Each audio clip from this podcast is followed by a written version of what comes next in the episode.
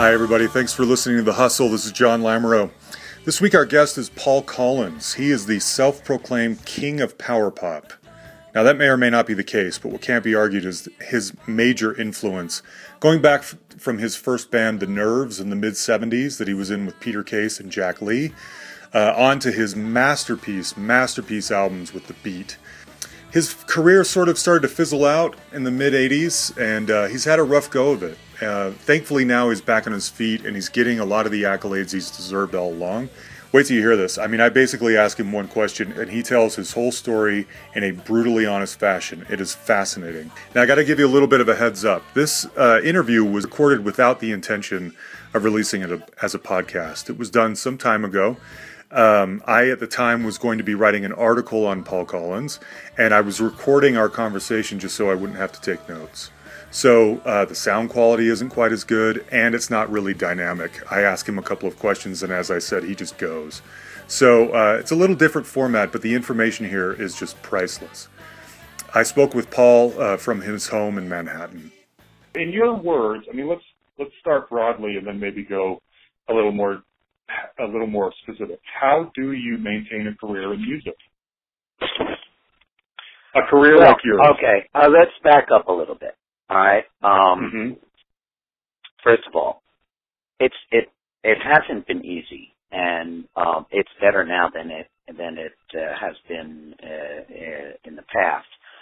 Uh, to to give you a quick overview, I mean, I started when I was very young. I went out to California when I was 17, almost 18. I met up with the Nerves. That was a great moment for me. I learned a lot. I got involved with a very, you know, uh, high level of musicianship. Um, the band's output is incredibly well revered. Um, hmm it's become a legendary, like, you know, occult underground group that uh, is goes all the way to today, which is some 35, 40 years later. So it's a very powerful thing that I was involved with when you have a, a group that puts out one four song EP that can have that kind of impact. And one of the songs obviously became a huge hit for Blondie. I'm in the phone there's the one across the hall.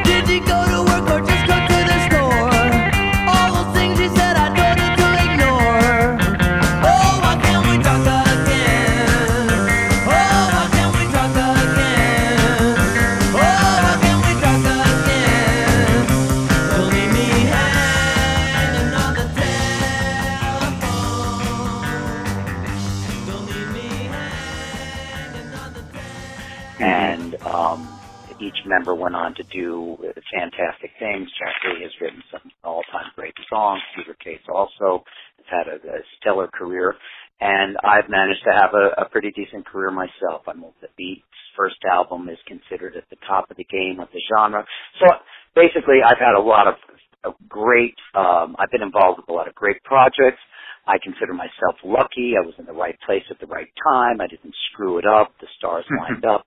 And I was able to do all these fantastic things. And then going forward, so I had this, you know, fantastic, uh, beginning, a, a, a, a fantastic pedigree. I mean, being in the nerves and the beat. I mean, this, you know, fantastic project that had really international impact and uh, albeit that we didn't, uh, you know, go platinum and we didn't become huge rock stars, we didn't make the big bucks.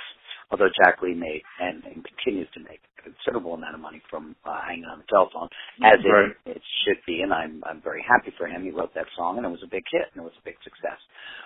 So going forward, time passes, the 80s burn out, and then the 90s come and musical tastes shift dramatically. And then uh then grunge hits and Nirvana and Pearl Jam and the whole Seattle sub pop movement takes over. And basically the music that I did becomes obliterated obliterated. Mhm. uh which happens a lot and it happens a lot in this country you know, we're very, uh, you know, uh, flavor of the month oriented. When something's Right. happening, it's happening. When it ceased to happen, it, you know, and grunge obliterated everything. It obliterated jazz. It obliterated blues. It obliterated Totally. folk. It obliterated country. It obliterated everything. It was so massive. And um I think a lot of people suffered for that. And that was, you know, unfortunate and it's something that happens in this country. I think the internet has has leveled the playing field a bit and other genres now can can coexist with the, the mainstream and, and these artists can make money and continue on. But there was a while there where it's just like and especially for me, for the kind of music that I made Mhm. and for the artist that I was. I wasn't a huge artist. I wasn't on the level of like the police or the romantics or the knack or where I could just I could muddle along based on the, the, the success that I had. I never had a top 10 hit single. I never had a number one hit single. Which if you have a number one hit single, you're, it's a winner's circle. That's a very Yeah. rarefied circle. That artists, that, you know, certain artists have been in. Mhm. So, um, And is that because it's? I mean, I'm sure there's a lot of reasons, but it's one of the main reasons of that because it's it's a revenue stream that kind of continues. no, it's just like, you're in the winner's circle. That's, you know, Yeah. you have a hit song and that song is going to get played every year somewhere, someplace. You're going to be able to, they'll invite you to a county fair because you wrote Yeah. that song or, or whatever. And, and you know, and I'm, I'm not, you know, I, I, I'm of course slightly jealous of that. I would love to have a hit single, but I don't begrudge anybody that does. I know how hard it is and I respect anybody in any genre that can scale those heights because it's not easy. And I know that firsthand. Mm-hmm. Now, whether I like somebody's hit single or not is irrelevant. That's my personal taste, and that's between me and me. Right. Anyway, so in the 90s, I was dead in the water, literally. I could not make five dollars with my music, and I'm not, I'm not being facetious. I literally No, I believe could it. not make five dollars with my music. So I wound up, I wound up in in America. I wound up going to Spain. I spent about five years touring acoustically because um, and because I didn't have a band, and because it, it was too difficult to put together a band, and I was in Uh-huh. Spain, and I didn't know any Spanish musicians, and, I, and I'm an American artist, so a Spanish band would, you know, didn't have as much cachet for me there. I'm an American artist, so they want to see me with an American band. So I wound up Mhm. doing all these acoustic shows, and I got very good at it, and I made a lot of money doing it. Wow. Um, and did you go to and Spain I learned a because lot. you I learned a lot about Spain? performing. I was terrified in the beginning because I've always been a band person. So the idea of going out and playing by myself on an acoustic guitar was really like being naked. And I approached it the same way. I played the acoustic guitar exactly like I play an electric uh, an electric guitar. I Nice. the crap out of it. Yeah. And I managed to turn that into a thing. They used to call me the man with two guitars because I got this big, massive sound. Um, and I, I use heavy strings on, on both my electric Sure. and acoustic guitar. So I was able to get a big sound. And I basically did what I, what I did in a rock band, but I just did it by myself with an acoustic guitar. And um, but then you know, there's there's there were a lot of great things about that. I learned a lot about performing. I overcome a lot, I overcame a lot of the fears of performing by myself. Uh, I missed playing with the band because I love being in a band. I'm a band guy. My whole Mhm. introduction to music was being in a band. That was always the impetus from day one. You want to be in a band like the Beatles or the Stones. That was Sure. that was from day one. So I did that. Uh, I I learned a lot. I made a lot of money, and then I even became a duo with a very very talented guitar player in uh, Madrid, Octavio, who I sub- then subsequently recorded uh, two albums with. Fantastic musician, and coincidentally, I'm going to play with him in a few days. July 19th, I'm going to do a show with him Wow. and the drummer and the bass player that I recorded with in Spain in the south of Spain. So, but so then, Wow. then like I was doing this thing, I was an expat. I knew that I couldn't get anywhere in the United States, and that wore on me considerably. I mean, I was an American living in Spain. I could make money there, but I was really not in the real world. And the real world to me was the United States. And I was completely, the more time I spent in Spain, living in Spain, and not having an album out, I became farther and farther removed from having any kind of visibility or or um, uh, involvement in in the, in the American music scene on Sure. any level. So I basically So did you- disappeared. Were- Did you move to Spain because you liked Spain, or did you have a fan base there? Or I think. Well, I moved to forgive me if Spain originally. I, I I lived in Spain in two different periods. I moved to Spain in 1984, and I was part of which which allowed me to continue to work until this day. I was in part of the new wave explosion in Spain the first time it hit in 1984, and I became friends with all the bands that became key players in that musical scene. And I performed in it. I went there with Steve Huff, and we played all over Europe for several years. And through my work in Spain, I be- then became included in anything to do with the commemorating of that time. It's called the Movida, which is like the movement. And even Okay. today, like they do big documentaries, and I'm the only foreign artist that's ever included. I mean, they've sent film Really? crews to New York to interview me as part of that because I was I was the only really foreign musician that integrated himself in that music scene and worked with the, the these bands that subsequently became very popular because of their association with that movement. Then I moved back to the States in 1987 and we were completely, at that point we were completely off the grid and we slowly slid into you know, uh, we would start, we would start, we were working secondary markets, then we were working tertiary markets, and we just, we beat it into the ground until there was absolutely no work left. And then I moved Sure. to New York, and, um, then I started going back to Spain in the mid 90s, and I, in the beginning I went with a band and did some few tours. I, I've been very successful in Spain, and I've made a lot of money in Spain. years Really?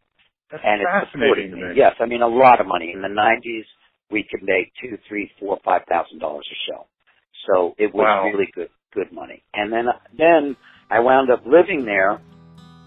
Uh, then I wound up working there acoustically in the late '80s and the early '90s. Bobby was a friend of mine, you know, he lived over on the next block. And Bobby was a real cool guy, we used to hang around a lot.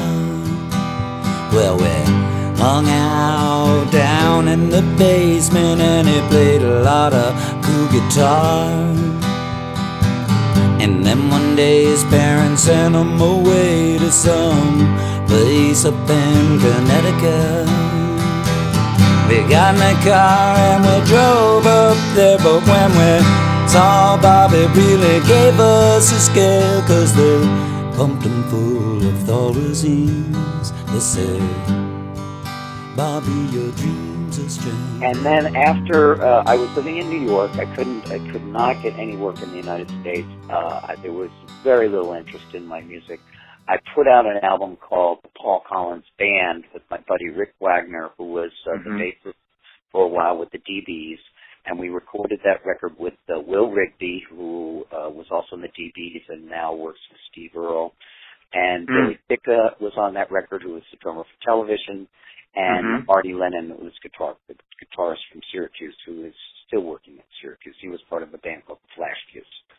So we put that out, and it was very difficult. And there, and that band performed, and really too, you know, we would play clubs in New York, and we would tour around the East Coast, but it was very difficult, and the reception was next to nothing. I mean, those were Yeah. days when you would play, and there would be ten people there, or Ugh. 15 people there, and it was really uh, um, humiliating, demoralizing, pathetic, and you felt I was getting older, so I felt like Jesus Christ, I'm beating Mhm. this horse, and it's not, it's it's beyond being a dead horse. It's it's decomposing, and Right. I'm I'm still beating the crap out of it. And so And while this is going on, while this is going on, though, you're still able to attract large crowds and get nice sized paychecks back in Spain. Yeah, Spain always it's still America me too, but after a while, it started Hmm. to be like Jesus Christ, you know. Yeah. I, I'm I'm a total expat. The only place in the world where I can make any money is in Spain, and so you know, even though it was great, and I, you know, should have been on my hands and knees and and, and kissing the ground, but at least I could get that. I didn't appreciate it as much as I should have because I felt Sure. I was so, uh, yeah, I was such an outcast here. Yeah. Then um I was living in New York and 9/11 hit and I was raising a Mm. kid and um I was married to his my second Spanish wife and she flipped out when the when 9/11 happened and she said I'm taking my kid and I'm going back to Spain and I'm done. And I was like I had I was delivering newspapers, I had no I had very small income, we were struggling Wow. to survive. I was not really playing music at all. And So you're, there have been periods, sorry to get uh, specific, but there have been periods, it sounds like, where your primary income did not come from music. It came from other, holding Oh down yeah, other for, jobs. for a long stretch of time, I worked. I was delivering newspapers. I was a messenger in New York. In Spain, Wow. I was always able to make money playing music. Right. But but in the in America, I was I was a, I was a messenger boy, and I was a I delivered newspapers. I delivered furniture. Did anything I could. And, And what are you um, thinking of? I mean, this is something not to not to derail you because I want to get back to your story, but this is this kind of goes to the heart of what I'm what I want to find out, which is that when you've had, I mean, I've seen, I you have, I don't know, you probably know this, but there's a concert of you in Spain in 1984 on YouTube. I've watched it a couple of times. It's amazing, and to go from having had you know a large crowd and critically acclaimed albums come out on major labels and then you're doing this. What's that transition like? I mean, I can only imagine horrible. what it'd be it like for a regular person. It was horrible. I was getting older. I literally would sit in my shoebox apartment, and my archives were in shoeboxes, and I would look at that and I would go, "Man, this is pathetic." I, here I am in a shoebox apartment, looking at my glory days, which are in shoeboxes. Yeah. That and and it was depressing. It was uh humiliating. It was um it was like, you know, what am I going to do? It's I'm Yeah. I'm done. I'm finished. It's over. And Uh, isn't it interesting and that time has proven what a valuable artist and songwriter you have always been, and yet there are periods in your history where, like you said, you couldn't make five bucks with your music, and now anyone who knows who you are knows that you're the king of power pop, or that you're one of the. well, Pioneer- uh, what did you- well, let's we'll get to that. We'll get to that in Okay. a minute. So Okay. there I am, you know, uh, basically crying in my suit, you know, and Sure. it, it was not hard for me to feel um, sorry for myself, and that's a terrible thing. I mean, I don't, I don't recommend it, and it's it's not a pleasant thing to go through when you feel sorry for yourself. Uh, on the, and, and and believe me, you know, I was still living better than ninety percent of the world. So I Mhm. mean, you know, I I wasn't starving. In fact, I was fat. So I mean, it wasn't that bad. And um, so anyway, so then 9/11 hits. My wife at the time says, "I'm going back to Spain. I'm taking my kid, uh, our kid, really." And Yeah. so, just coincidentally, two things happened. I had a tour there set up, uh, and this was we were going back in sometime in October, and I had a tour in, in that that November. And a friend of mine that I had known when I had lived in New York when I was like 17, who I had fallen out of touch with for maybe 15, 20 years or more, suddenly came back into my life and was a very successful businessman and had, according to him, a, a chunk of money that he was he could do whatever he wanted to. And when he heard about all my stories about Spain, he said, "Come on, man, let's open up a bar there." And for Hmm. two years, we talked about it. And at that precise moment, when 9/11 went down, I said, "Eric, I'm going back to Spain. Let's do the bar." Now, prior to that, I knew, uh, you know, I always had always said, "Yeah, let's do it," but I knew, first of all, I, I knew I didn't know much, but I knew that owning a bar and running a bar was a lot of hard work. That, that, Right. that, that much I knew. You know, how much money you could make, I don't know, but I was so desperate, I figured, well, this is, you know, at least this is an option. This is an option. I can open up a bar, and maybe make some money, because I knew that Sure. bars did well in Spain, because Spain is a real bar place. I mean, every city has tons of bars and people go out and drink. And it's not, having a bar in Spain is not like having a bar in America. Uh, it's a totally different vibe. Anyway, so Okay. long story short, go over there, open up the bar, and um, on the opening night, my partner says, "I'm out of cash and I'm splitting. Deal with it." Oh no. And so I Oh, have wow. this bar. I have no experience, and uh, I teach myself how to make the best cocktails in Madrid. I get written up as having the best martini, which if you drink martinis or if you know martini drinkers, they are the most exacting drinkers on the planet. Oh and wow. I somehow managed to, uh, you know, rise to the occasion and Uh-huh. an absolutely beautiful bar that gets, uh, you know, and and I do reasonably good business. Uh, I open up on the night that the economy switches from the peseta, which was the money that they used to use, to the euro. So for the Okay. first year, nobody in Spain really knows what anything is worth. They Mhm. really don't. And um, by the end of the second year, because when when they this this was also the begin the beginning of the end of the economy, and this is like 2001, two or 2003. No, 9/11 was 9/11 was when uh, 2001. 2001, I believe. Right. So 2000, yeah. So uh, this is the beginning of 2002. This was the beginning of the end. This was the long fuse burning that ended up with the real estate bubble and the whole economy collapse. Mm-hmm.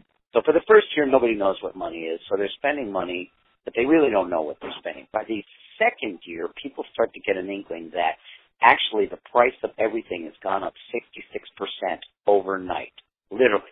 66% overnight. So at the end of the first year, people are realizing now with their salaries, they're getting about a third, you know, it's, Mhm. everything's costing like two thirds more than it used to cost. And you figure that out, you know, you start to figure out that you can't buy as much groceries or whatever as you did Sure. before that with that Sure. same amount of money you're making. By the end of the second year, I knew that the bar was not, it was going to slide because I made exactly the same amount at the, at the Mm. end of the second year. And I ran the thing, it was like 16 hour days. I thought rock and roll was hard. And I was going, you know, you don't know what hard is. Sure. Feet were Now, are you for were legs were performing. I was running this pretty much by myself. I was there seven days a week, drinking, smoking, snorting. I mean, it was a, it was Yeah. like this was going to kill me. I mean, Yeah. and in Spain at that time they smoke like I mean I would see the smoke wafting out the door. And I go, Uh, right, I'm breathing this shit for ten hours a day. sure. Anyway, long nights, five o'clock in the morning, six o'clock in the morning.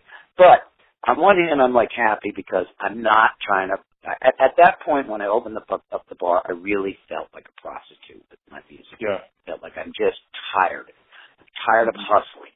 I'm tired of pimping myself. I'm trying to get Yeah. tired of getting people to believe that this song's a hit or that I got something to offer. It was such a relief to do something that wasn't that personal. You know what I mean? It was personal, Yeah. but it wasn't like hawking the songs that had my blood, sweat, tears, and my Sure. soul in and being rejected constantly. So it was like, it was a relief from that. I put up my guitar on the wall. I didn't touch it for two years. And I basically figured, okay, music's over. I'm going to do this bar. Uh, maybe I'm going to get lucky. This bar's going to make money, and I can just, you know, I'll be cool. You know, Mm-hmm. it doesn't matter. You know, and I don't have to prostitute myself, which is that after 20 some odd, 30 years doing it. It's what you feel like. You feel like a whore. It's like, forget Yeah, it. I can You'll do anything to make it. Every song has to be a hit. That's, you know, you gotta write the song that's gonna solve all your problems, that's gonna make you all that money, that's gonna put you back on the map. And it never happens, and it doesn't work that way. Art doesn't work that way. When you Yeah, start doing yeah. art for that, those reasons, basically you start producing shit. Yeah. Art is art. Yeah. Art you have to do because you love it and you, and, and it's your passion and it's your desire. Right. Anyway, so go through that whole thing, and then, and but all the time I'm I'm playing this great old jazz in my bar. I, I everybody, I knew everybody Mm. wanted me to put like play rock and roll music, but there's tons of rock and roll bars in Madrid. So I said, no, I'm going to play all this awesome jazz. So I went deep into it, and I was playing stuff and uh, stuff I'd never heard, going way back, you know, to the Wow. 30s, the 40s, and the 50s. And all the time I'm listening to 16 hours a day. I'm listening to the shit like the harmonies, the, the construction, the arrangements, the melodies, and I'm just grooving on this jazz. Everything from Sinatra to more obscure stuff to this to that to the everything to to like house to this, and I'm just listening, listening, listening, listening. And then one day I pick up the guitar and it's like boom, the floodgates. Really? All of a sudden, all these fucking half-baked songs that I was dicking around with for for years, all of a sudden, bam, bam, bam, bam, bam, and I go, wow, I still got it, man. Bam, you know, and Helen and and and and, and all the songs on Flying High. And there's some absolutely gorgeous songs on that record. The number one being Helen, which we play every single night now. Helen, Helen. Oh, baby, can't you see? Oh, Helen.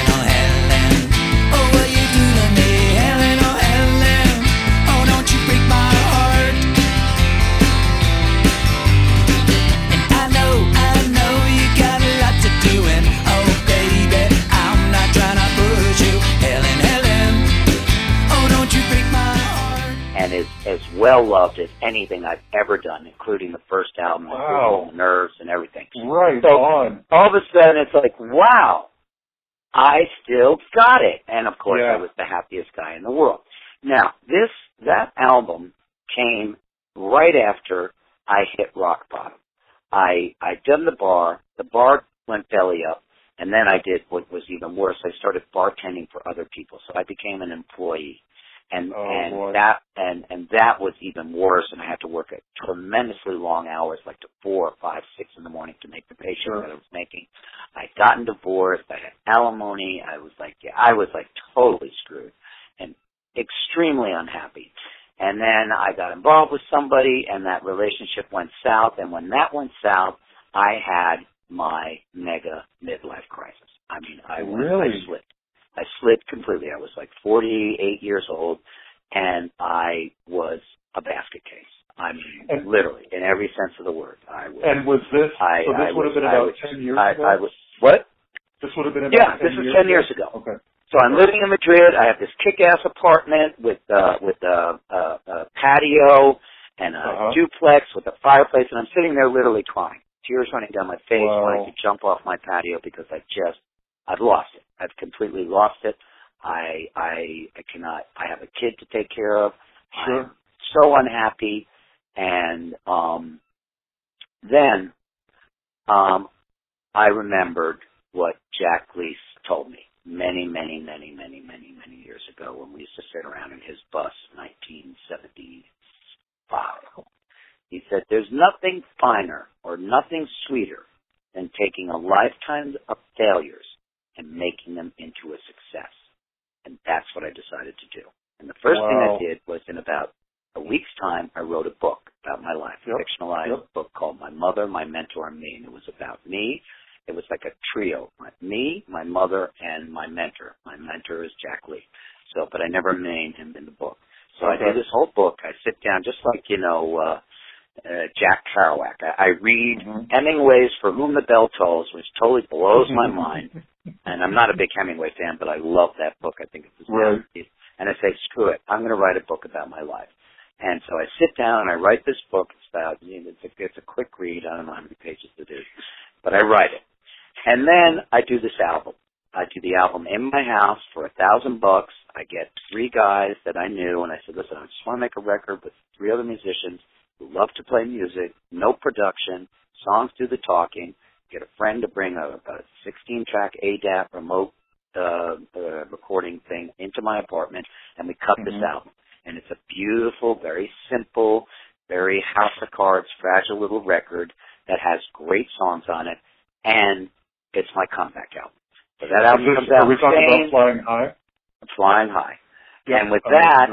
I that's a direct line to today. Then I slowly rebuild myself. But that album, then I Wow. get the Big Look album, which is uh, Ribbon of Gold. We go to Sweden with Chips Kiesbye, who does the Hellacopters and nomads. We spend twelve thousand euros, which is a ridiculous amount of money that somebody paid for us to make that album. So we got the one-two punch of the the, the record for no money, then the big production Mhm. record, and then I come to the states and uh, Alive picks me up because they're re- re- reissuing the Nerves and they're reissuing the Breakaways, and they pay for me to make a record with Jim Diamond, and then then that becomes the king of power pop. So that that trio puts me back on the map. I start working. First, I work in Italy. First, I tour the hell out of Spain. Then we go to Italy. Then we go to South by Southwest and for two years in a row. And then through Wow. that, everybody in America all of a sudden knows, man, we got to review this guy. This is the, one of the best reviews I've had in my life. He's standing in, fr- we're playing at Beerland, and this, one of this, a major writer in Austin, Austin Chronicle, whatever, he is standing in line for another show, okay? And he just so happens to, that he's, his position in the line is in the front door of Beerland, and he looks in, and he sees this band on stage, and he's looking, and he says, who the fuck is that? Is that Paul Collins? I can't believe it. I thought this guy was dead. And he writes this major article that, you know, I'm standing Wow. online and he hears me playing and he goes, oh my god, this guy, the only thing he's lost is his hair. He's as good as ever. Blah, blah, blah. Sure. So, I rebuild myself from Good that, for you, from man. that point to now.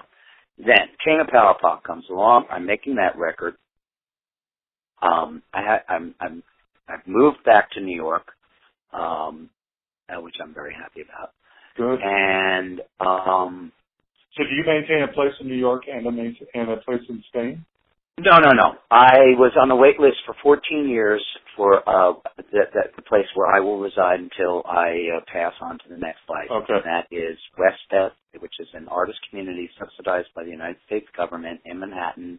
It's Wow. the oldest and largest government subsidized artist residency, I believe. It, it, it definitely in the United States, could be in the world.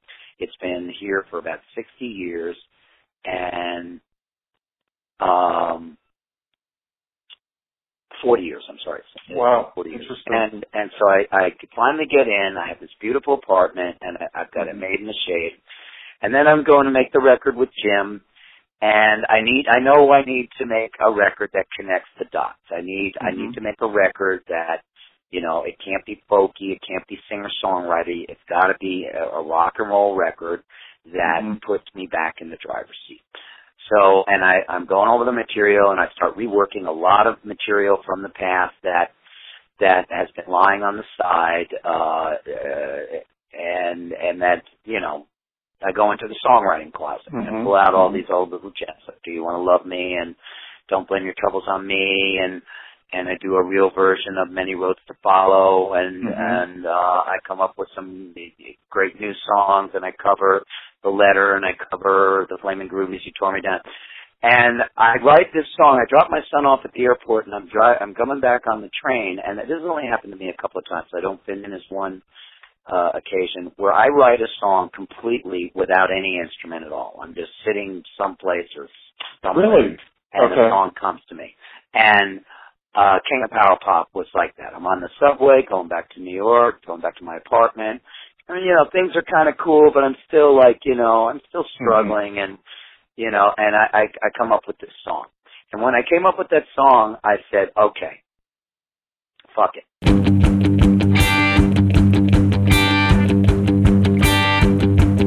A long time ago, all across this land, rock and roll was hurting, it was feeling so bad. A couple of boys picked up their guitars, they couldn't really play, so they started writing songs. They were the kings of power pop. At first it wasn't easy, cause no one really cared. They kicked them out of everywhere, they kicked them down the stairs. Standing on the corner of Hollywood and Vine, listening to the man tell me rock and roll had died. They were the kings of. At this point, I've decided to embrace power pop. Whereas Sure. when it first came out, when we were in the nerves and in the beat, we thought power pop was the kiss of death. We hated the term, and we didn't want to have anything to do with it because it sounded like a bunch of wimpy shit, and we were Mm. a rock and roll band. And power Sure. pop, the only thing that was going to do for us was hold us back, which at the time it did. Now Mm. it means something completely different. And when I got my computer in the uh, 1993, and I went on and I started looking at MySpace, I started to see all these new bands that were had power pop in their little description of the kind of music they played. So I was going, wow, this shit is happening again. It's not the case Yeah. of death anymore. All these cool new bands are like thinking it's cool, so it's cool to be power pop. So I'm Right. like, okay, fine, I'm I'm down with that, no problem. So then I realized that you know, obviously marketing and stuff. I got to find some place to hang my hat. Through my work with in South by Southwest, I was meeting all these young bands like Gentleman Jesse and all these all this Hmm. whole new generation of young musicians that I didn't even know existed because they're off the radar. They're not. You don't read about them in Rolling Stone. You don't read about Sure. them in Spin or whatever. You Yeah. only find out about them by going out there in the clubs and in the trenches. So, um, and then I do a tour with Gentleman Jesse, and that's when the whole floodgates opened, and I realized that this whole underground scene that was going on, that you could work, you could book tours, the internet, you didn't need a booking agency, Wow. you just, you know, you didn't need to hook up with these bands and network like Yeah. that. And so I embraced power pop, and of course everybody looked at me as like I was like one of the main main players still alive in power pop. So since I had that song, I said, "Fuck it, I'm going to Yeah. call this album the King of Power Pop." And I asked the label. I said, "Listen, Patrick, I don't know. This is kind of ballsy. What do you think? Am I going to get slaughtered on this?" And he said, "No, man. Rock and roll." He said, "If you're going to be in this game, have some balls. Fuck it." Absolutely. It was the smartest thing I ever did. I'm not the Good. king of power pop. And actually, what happened was I figured, okay, Doug Fieger has passed away, who I knew, and I was very sad about his passing. Right. Alex Chilton has passed away, which is why I did the letter because the letter was one of the first songs I ever did when I was playing drums in the Nerves. And when he passed away, it was like, boom, I got to do that song. It's part of my history. Sure. And and it's just like him passing away made me think about that song. I said, shit, yeah, I have every right to do that song. It's, it's Right. you know, it's part of my blood. Definitely. And um but then what and then and then most of the other guys, my contemporaries, basically weren't really doing it anymore. You know, they Yeah. were either like Peter Case, who was mining a completely different territory totally. and not, you know. So I said, well, what's my competition? Who's going to fucking give me a hard time? Nobody. But I forgot about Dwight Twilley. Dwight So one day I get this phone call from Twilley and they go, oh shit, he's going to really, he's going to call, you know, he's going to ram it to me. He's going to, you know. Right. And, right. and, and he was totally cool. I said, Dwight, I'm sorry, I was just kidding. and, and we, cause we didn't know each other. And he said, don't worry. He said, you can be the king of power pop. I'll be the king of power poop. And, um, because he's a very funny guy and he's a great sense of humor.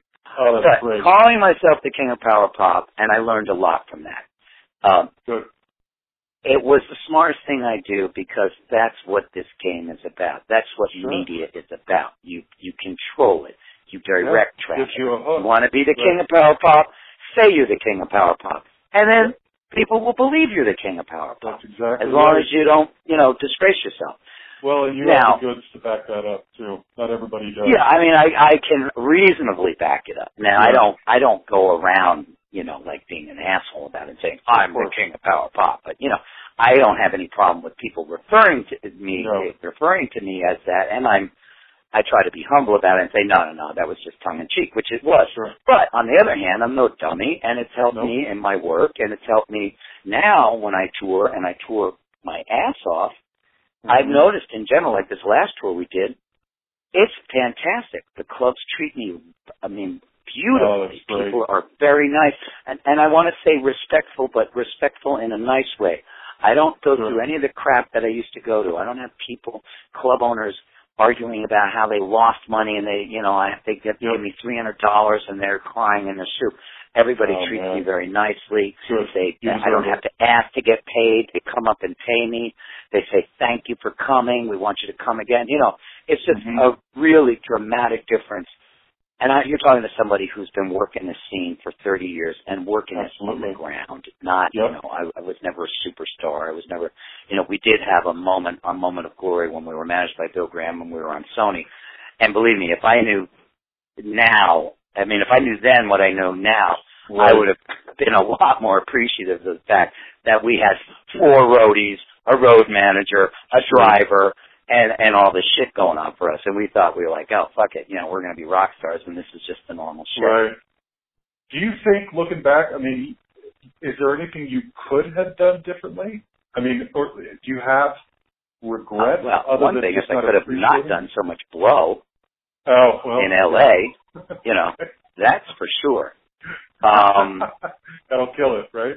Okay. You know, I don't know. I mean, obviously, sure, I could have been a little bit more serious. I could have tried to write better songs. I could have. One thing I I shouldn't have done is fire Michael Lewis from the original band. That and that was Mm, I was kind of you know that was okay. I, I assume responsibility for it because I was the band leader, but I was kind of pushed into that by the other members of the band and the management company, and it was the stupidest fucking thing all of us ever did. We had a fantastic band that was out of sight, and we Yeah. petty, petty bickering and shit Oh, get in the way, and we broke up a really, absolutely wonderful group, and it was stupid. And it was based on, on, on just ego and just stupidity, sheer stupidity on a lot of people's part. And I, I blame a little bit on the management because they were adults and they were older. And Bill Graham and those people should have come in and said, what the fuck are you guys talking about? You have an awesome band. Shut the Mhm. fuck up and go out and play right. instead Oh, of cool, allowing us to um do what we did because Yeah, their attitude towards musicians were and and I'm not kidding you and they would say this musicians are like cattle and that's the way they felt about it Hmm. and I'm not joking No, I believe you. I mean, that's what the business did. yeah but I'm talking about a guy who worked with the biggest talents in the business hmm yeah you're talking about a guy who, who, who sat down with Jimi Hendrix and Yeah. and and and and uh uh uh, uh Led Zeppelin and and Bob Sure. Dylan and Mick Jagger. I'm you know literally sat down with them. Sure. You know, you name it. Yeah. Pink Floyd, The Grateful Dead. I mean, the, the the top top top performers of the day. Absolutely. Anyway, so we Hmm. fucked up. Were there um, what stands out from back then? I mean, what were some? Well, two, two, first of all, let me wrap up this portion of the interview. So, do you now specifically make your living from music again? Are you playing? As hard as it is to believe, that's how I pay my bills and raise Great. my son. Um, but again, and this is a word to anybody who may be listening to this or reading this, who uh, you know is pursuing the same kind of whatever, any kind of uh, career, artistic career, or whatever, any kind of endeavor where you where you want to make your your livelihood out of what you love to do, whatever your passion Mhm. is, and I don't care if it's a plumber or Sure. whatever it is that you do that, that you love to do and you want to make a living out of it, it's all about keeping your overhead in line with your income. And I do Hmm. that. I have my, I live very modestly and I am able to keep my budget within the, within the realm of what I make. And that's how I can do it. And the minute I lose that, I will not be able to support myself playing music. Right. Now, I would imagine it was. It's more. Is it more expensive to live in New York than it was when you were living in Spain? Well, not the way I live, because I have an amazing Okay. situation. And again, I live very close to the bone. You know, I eat at home. I eat. Yeah. I go shopping at five different grocery stores to get, you know, my Mhm. my vegetables at the place where they're, they're fresh and cheap, and my this there and my that there. And um I don't eat out, and I don't take taxi, and I Hmm. have my little bicycle to get around. Um, Sure. You know, and I live within my means. Basically, if you live within your means, you can do whatever the hell you want. True. Yeah, that's true for everybody, isn't it? Yeah. Yeah. So I mean, that's just common sense.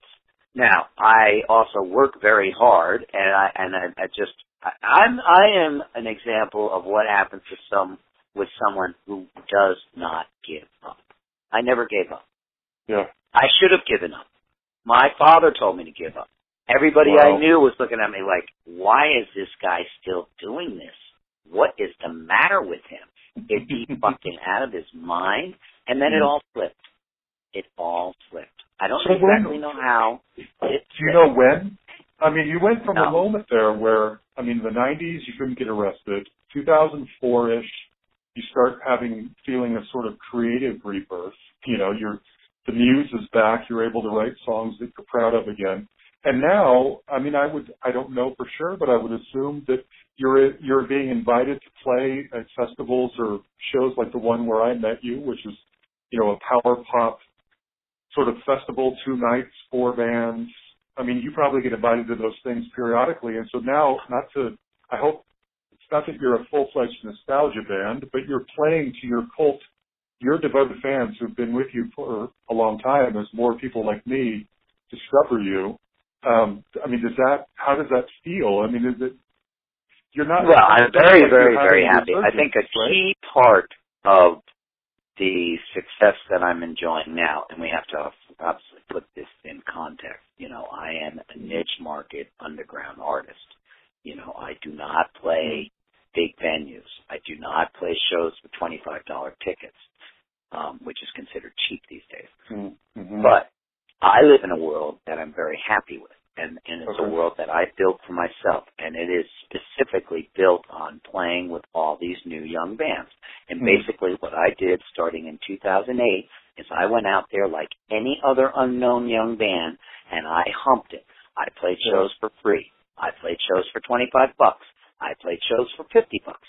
And I went and I proved it uh, the hard Mhm. way that I still had something to offer. But I aligned myself with all these young bands like Gentleman Jesse and all the and and all the bands like that, the Burger Record bands, uh, Mhm. um, you know, the countless new and young bands that uh cite the, the era that I come from as one of their influences. Now, some of those bands are straight up power pop bands.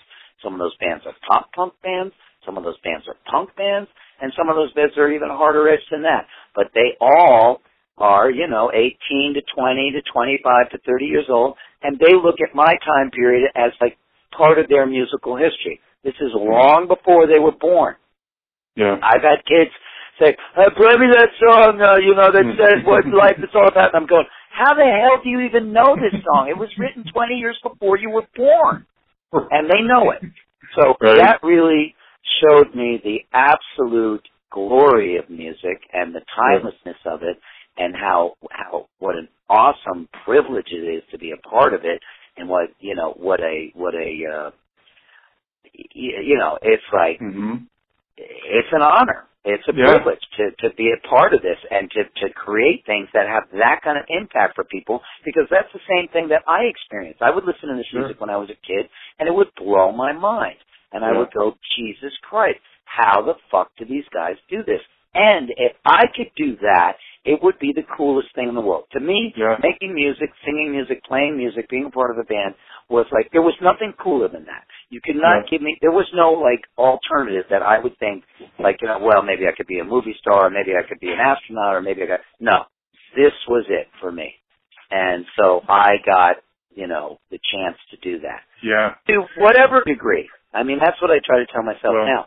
Come on, man. You are fucking lucky and Uh, don't yeah. forget it and, and and continue to give your best and do your best so True. but the the success i'm enjoying now is specifically related to that i was not a, a, a pussy about it or prissy about it i went Mhm. out there rolled up my sleeves and went to work and i didn't say oh well i'm too good for this or i'm too old for this i mean i literally and Yeah. i was like pushing 50 man sleeping on floors and couches Yeah. and shit and believe me or going into houses and I'm I'm kind of a clean freak, I will say that. I like, you know, to come to my house, my house is very neat and I like Sure. everything nice and clean and I like a Okay. bathroom and stuff like that. And I would go into these places and I would go, Jesus Christ, man. Yeah. How am I gonna Yeah. shower here?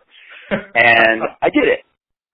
good. Now now I I am able because uh, too the other thing is and I play the card every single day. I'm grandpa. There's one bed, guess Mm. who's gonna get it? Me. Mhm.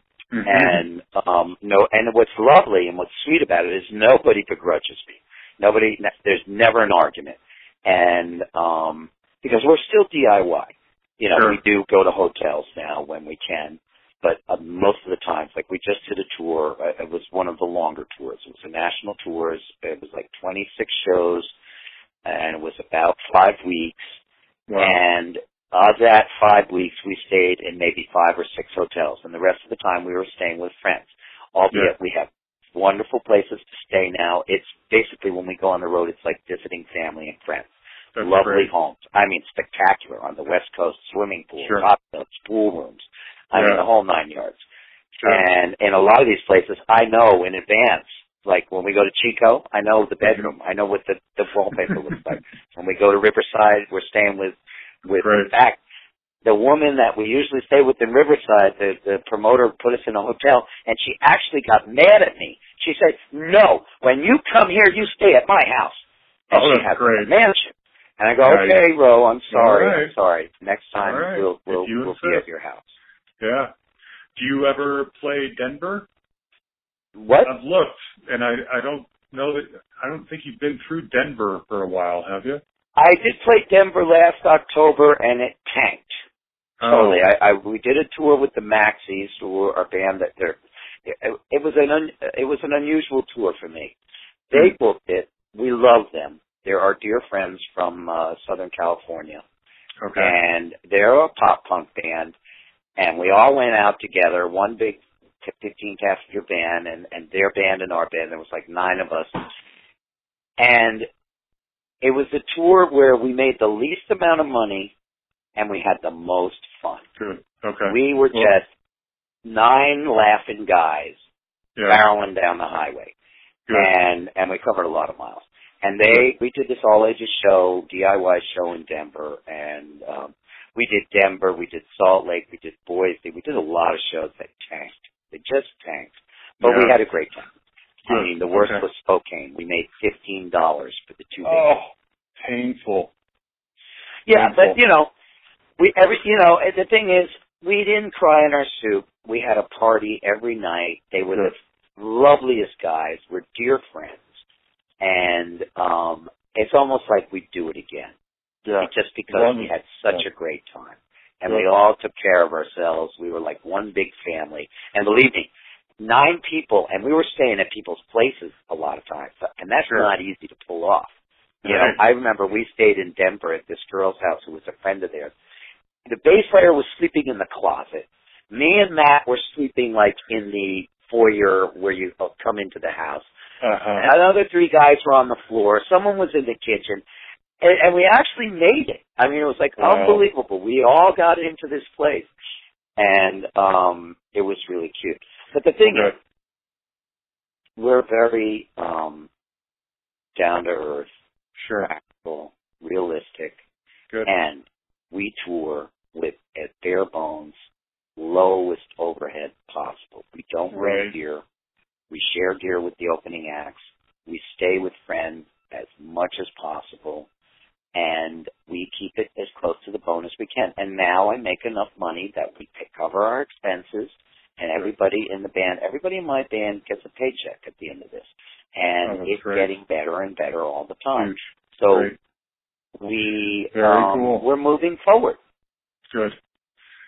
Well, uh, let's see. I think we're pretty much coming up to the end. You've covered pretty much everything I wanted to ask you about. Um, do you have any? What's your? So two things. There's two things left that I want to ask you about. Number one, how do how would you want uh, to say how to be remembered? Makes it sound like you're old. That's not what I'm saying. But what what what do you feel like is your legacy? What do you want people to know about you who maybe haven't even been turned on to your music yet? And then Funny you ask that secondly, because uh, Slim Whitman passed away a while ago, uh, and his what he said he wanted to be remembered as, which I thought was very very cool. He said, "I want to be remembered as a nice guy who always had a clean suit." That was, I thought that was very cool. Um, yeah, Uh, I think I would like to be remembered as a nice guy, you know, like a helpful Uh-huh. guy, a guy who's positive, you know, a positive uh, influence on on things, on the world, on his world, Sure. the, the people that I've touched, and um, I don't know. I guess if I was remembered as a nice guy and and and a really good songwriter, I think that would that would be okay. good, good.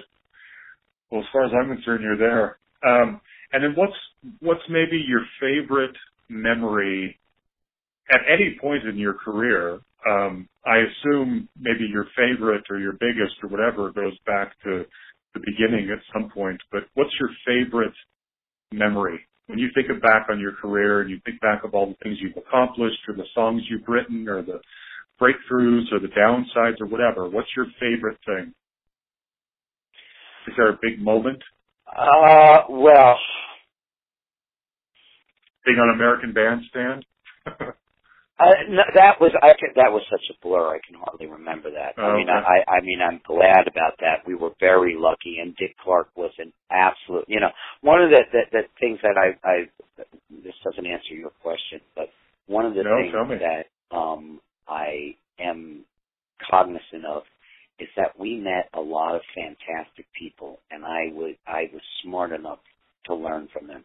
Dick Good. Clark, Benny Goodman, Eddie Money, Wow. uh, all the people that we met that were really wonderful professionals and that were kind and loving to us and generous with us.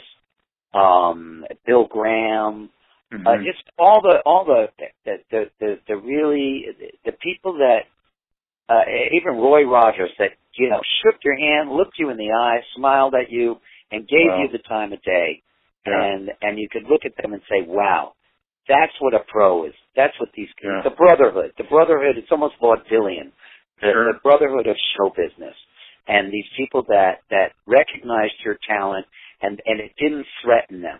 Uh, It's a very show business is a very competitive field. Not the only one, but it is very competitive.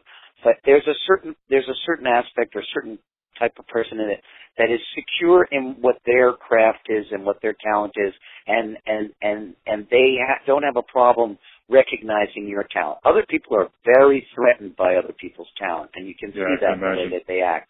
But some people, they just they know that no one's going to take away what they have, so they don't have to Mhm. worry about that, and they can express their their um, uh, joy or their uh, I can't think of the right word about what you, Appreciation. you know, their Yeah. appreciation of, of of your talent. Right. And those people are one, and I've been very lucky to have met a lot of really fantastic professionals in the record business, in radio, performers that that have really taught me and given given of themselves to me. And I was smart enough to listen and learn because you Sure. really, you know, you, people can try to help you, but if you're not going to Sure. listen and learn to them, you're not going to get that. And we, I was very fortunate. Um, favorite memory. Uh,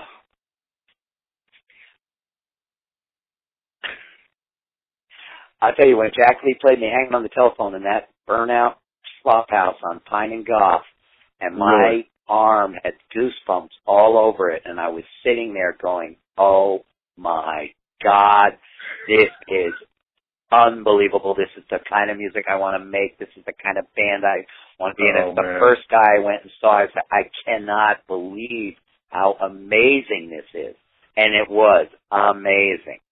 Um, that's, that's, Good. that's an all-time favorite memory. Okay. Good. Um, amongst many. But Sure. that's probably the first, the first one in, in terms of my musical career. Cool. Well, very good. Thank you so much, Paul. I think you're amazing, and I appreciate you giving me an hour of your time. It's a dream come true.